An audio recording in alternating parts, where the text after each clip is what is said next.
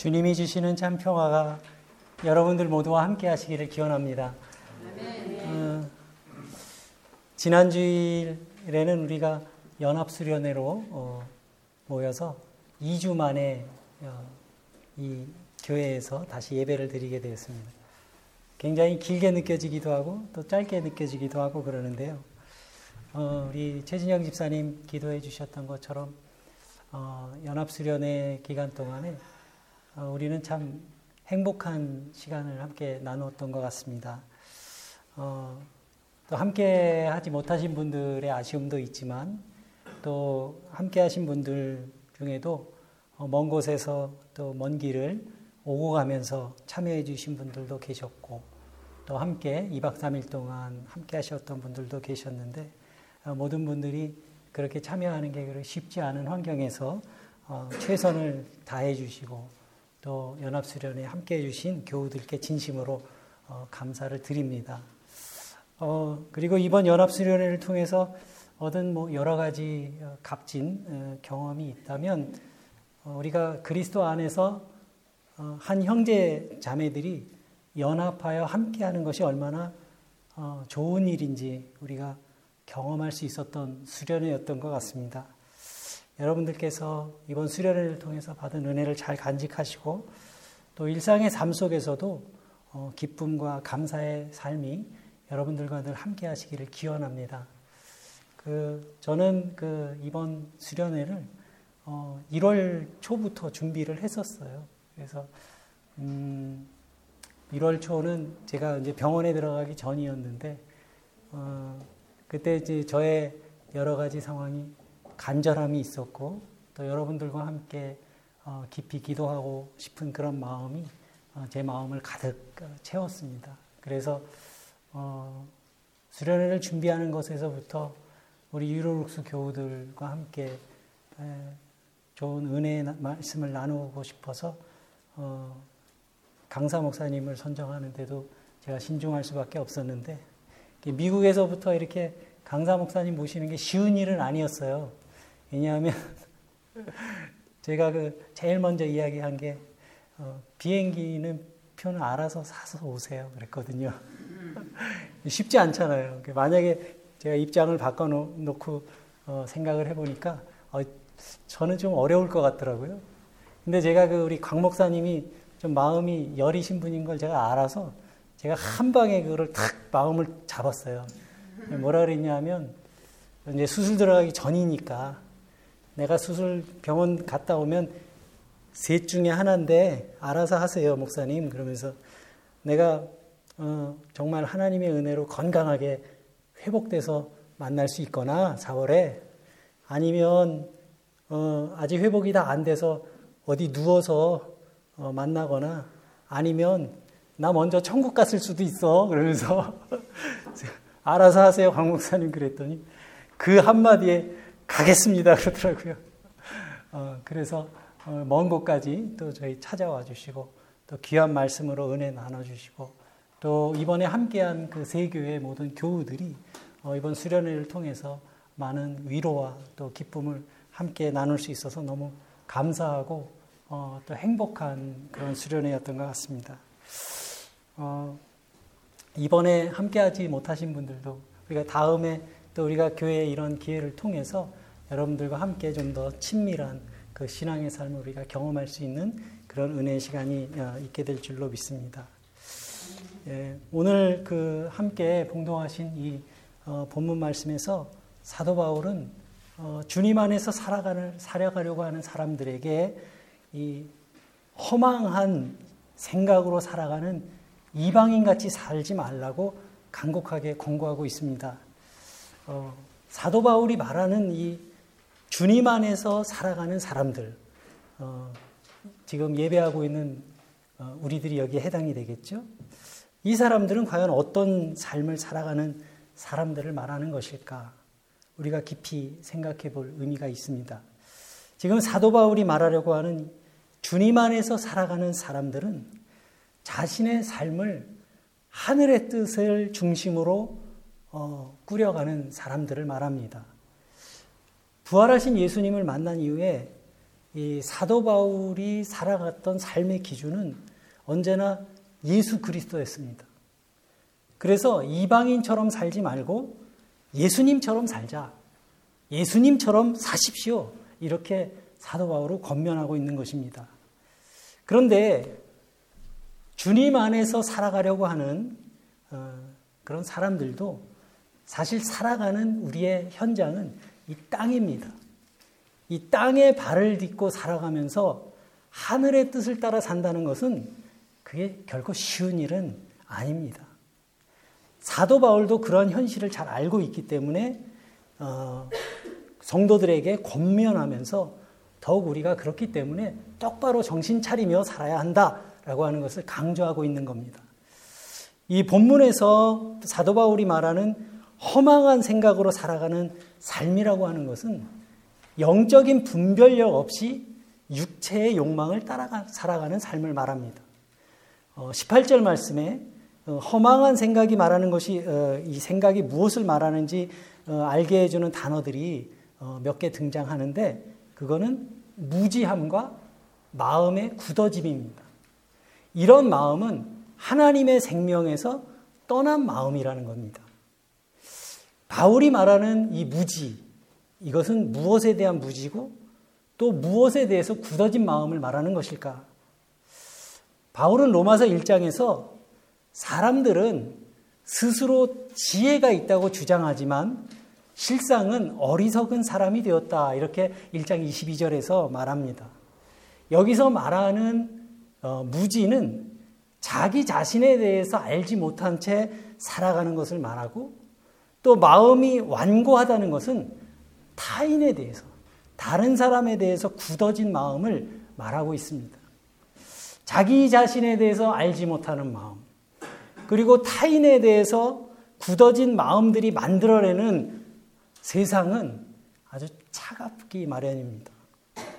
그리고 그러한 차가운 세상, 그리고 무정한 세상에서 사람들은 서로 상처받지 않기 위해서 마음을 더 굳게 닫고 그렇게 살아가면서 더 외로움, 쓸쓸함을 느끼며 살기 마련입니다.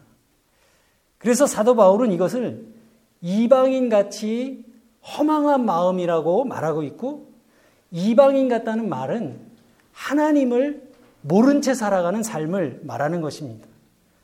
그리고 하나님을 알지 못하는 사람에게서는 이 영적인 민감함이 사라진다는 것을 또 의미합니다. 사람들은 보통 쉽게 얘기합니다. 세상이 다 그렇고 그런 거 아니냐. 그렇게 생각하면서 우리가 쉽게 자신의 그러한 무정함과 완고함을 합리화시키면서 우리는 살아갑니다. 그래서 때로는 부끄러운 일을 하면서도 그 일이 부끄러운 줄 모르며 살아갈 때도 있고 또 바울은 그러한 마음들이 빚어내는 삶이 바로 방탕과 탐욕이라고 요약하고 있는 것입니다. 우리가 하나님을 믿는다는 말을 흔히 잘 하는데 과연 하나님을 믿는다는 것은 무엇을 뜻하는 것일까요? 여러분들은 어떻게 생각하십니까? 하나님을 믿는다는 것은 우리가 세상에서 살아가는 나의 삶의 방식이 달라지는 것을 뜻합니다. 그리고 사도 바울이 성도라는 이 표현을 많이 사용하는데 바울이 말하는 성도는 아주 분명합니다. 그 의미가. 세례를 받고 그 세례를 통해서 그리스도의 죽으심에 연합한 사람을 뜻하는 단어로 사용한 것이 바로 성도입니다. 그래서 사도 바울에게 그리스도인이 된다는 말은 세상에 대해서 죽은 사람이라는 그런 뜻으로 사용한 단어였습니다. 그런데 이것이 세상에 발을 딛고 살아가는 성도들에게는 그렇게 쉽지 않은 요구라는 것이 분명합니다. 우리가 살아가고 있는 삶의 현실은 끊임없이 우리들을 삶의 욕망으로 끌어당기기 때문입니다. 거기에 저항하며 살아가는 것이 쉽지 않은 겁니다. 실제로 많은 크리스찬들 가운데서도 그러한 유혹에 쉽게 넘어가게 되는 경우도 많습니다. 그러면서 처음에는 아파하고 또 후회하기도 하지만 조금씩 거기에 무덤덤해져 갑니다. 바로 영적인 타락이라고 하는 것은 조금씩 그렇게 조금씩 변해가는 그러한 상태에서 나타나는 현상입니다. 그래서 기독교인들은 이 세상에 대해서 민감해야 됩니다.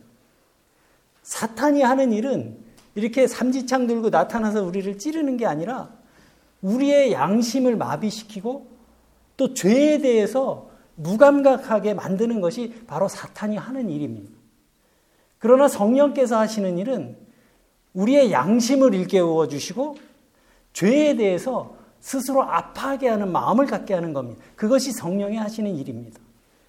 한 영혼이 자신의 죄와 허물에 대해서 진심으로 아파할 때 하나님께서는 그 영혼을 새로운 존재로 빚어주시는 겁니다.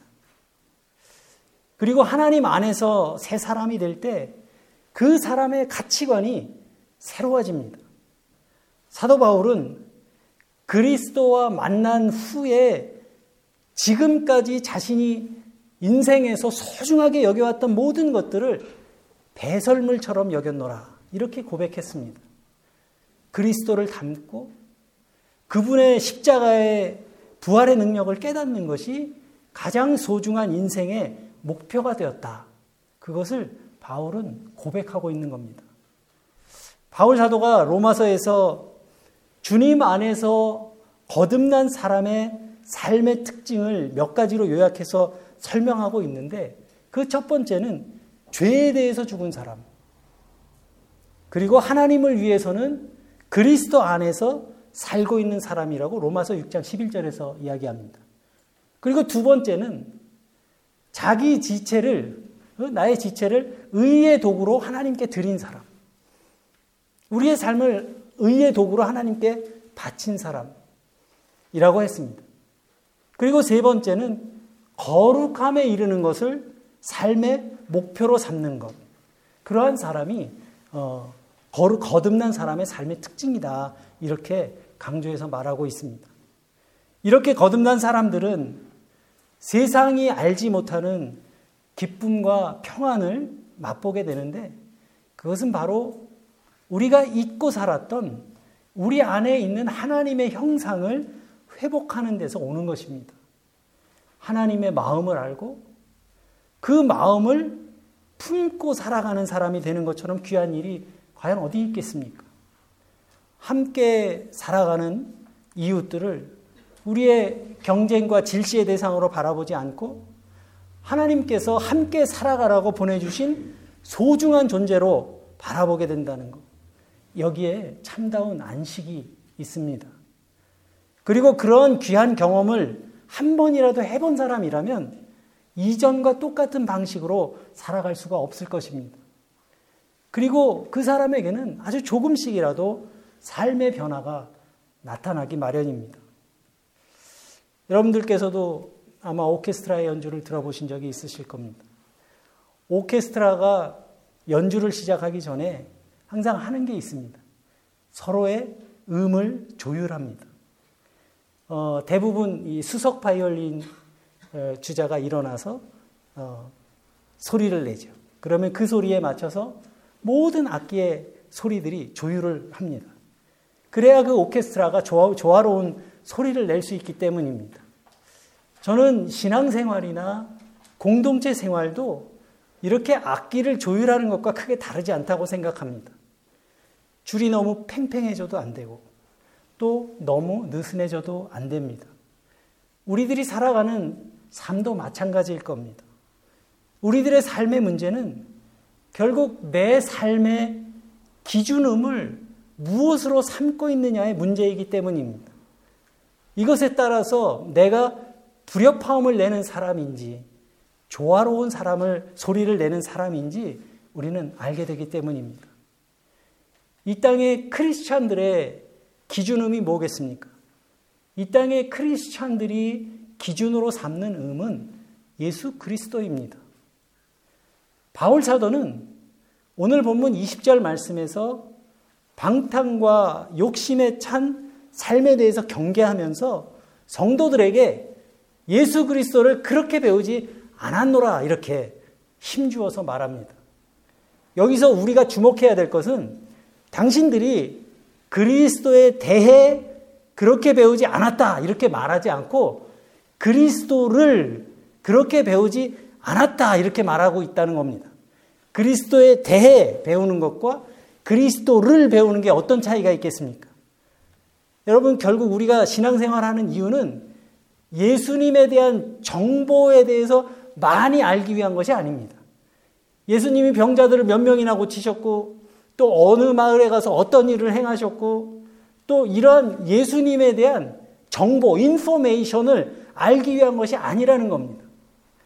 그런 정보들을 많이 알고 있다고 해서 그 사람이 예수님을 닮은 사람이라거나 경건한 사람이라고 할 수는 없을 겁니다.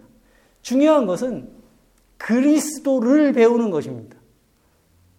그리스도를 배운다는 것은 그분의 성품과 그분의 마음을 배우는 것을 말합니다. 주님께서는 한 번도 나를 섬겨달라고 말씀하신 적이 없어요. 주님은 이 땅의 영혼들을 향한 그 주님의 마음을 알아달라고 하셨습니다.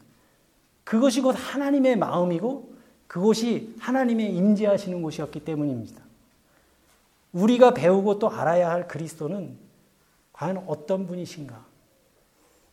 주님은 세상에서 소외된 사람들의 아픔을 누구보다 함께 아파하시는 분이었습니다.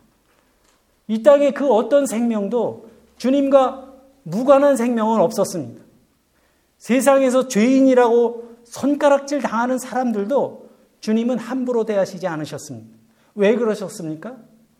그들이 바로 죄인이었지만 하나님의 자녀들이기도 했기 때문입니다.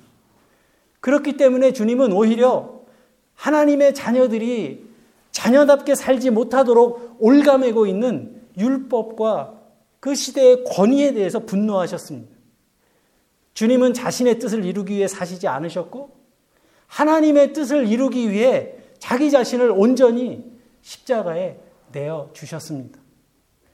그리고 나를 보내신 분의 뜻을 행하는 것이 나의 양식이다. 이렇게 말씀하셨습니다. 지금 우리는 이러한 주님의 마음을 얻는 것이 우리의 신앙생활의 목표가 되고 있는지 돌아보아야 합니다. 우리는 사도 바울의 권면처럼 이러한 우리의 목표를 잊어서는 안 됩니다. 잊지 말아야 할 것을 잊고 산다면 그러한 신앙생활은 습관이 되고 맙니다. 그리고 습관이 돼버린 신앙생활에서는 마음의 변화, 삶의 변화, 생활의 변화가 나타나질 않습니다. 이사야서 이 선지자는 바로 그러한 신앙의 삶을 살아가는 사람들을 일컬어서 성전의 마당만 밟는 사람들이라고 말했습니다. 불행한 일입니다. 이것이 바울이 말하는 옛 사람의 습성이기도 합니다. 그리고 그 옛 사람의 습성을 벗어나라고 성도들에게 권면하고 있는 것입니다.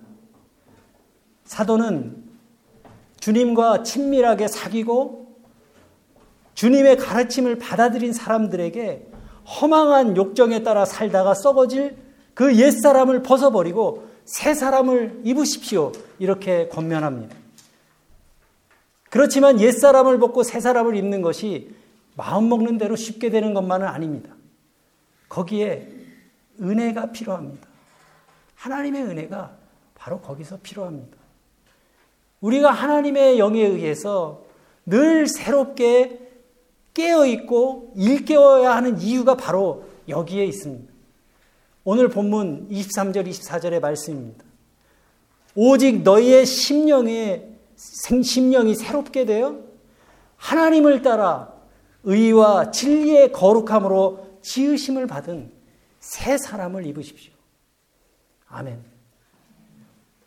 여러분, 배가 바다를 항해하기 위해서는 바람을 향해서 돛을 마음껏 부풀리고 펼쳐야 하듯이 크리스천들은 하나님의 영을 향해 늘 우리의 마음을 열어놓은 사람이 되어야 합니다. 그럴 때 우리의 삶은 참된 의로움과 참된 거룩함이라는 믿음의 열매를 맺게 되는 것입니다. 비록 삶의 현실 속에서 우리가 좀 더 적극적으로 선을 행하며 살지 못하고 있다고 하더라도 다른 사람에게 피해를 주거나 상처를 입히지 말고 그런 결심을 우리가 하면서 조금씩 조금씩 우리의 삶이 달라진다면 우리의 삶은 더 아름다워질 것입니다. 그리고 내 곁에 있는 가까이 있는 사람들을 소중한 마음으로 대할 줄 아는 사람으로 살아가면서 우리가 하고 있는 날마다 하는 그 일을 통해 하나님께 영광을 돌리려고 노력하는 사람이기도 합니다. 이러한 노력이 있을 때 우리의 일상이 조금씩 성화되어 가는 것입니다. 또 믿음의 사람은 누군가에게 기댈 언덕이 되어줄 수 있어야 합니다. 자기 중심적인 삶을 요구하는 이 세상 속에서 하나님은 우리를 이 세상의 희망으로 부르셨다는 사실을 우리는 잊지 말아야 합니다. 지금 온 세상이 새봄의 기운과 함께 새로운 생명으로 충만한 것처럼 날마다 우리를 새롭게 하시는 성령의 은혜가 여러분들 모두와 함께 하시고 또 날마다 이루어가는 성화의 삶을 통해 옛사람을 벗어버리고 새 사람을 입으시는 우리 유로룩스의 믿음의 가족들이 되어 가시기를 주님의 이름으로 간절히 축원합니다.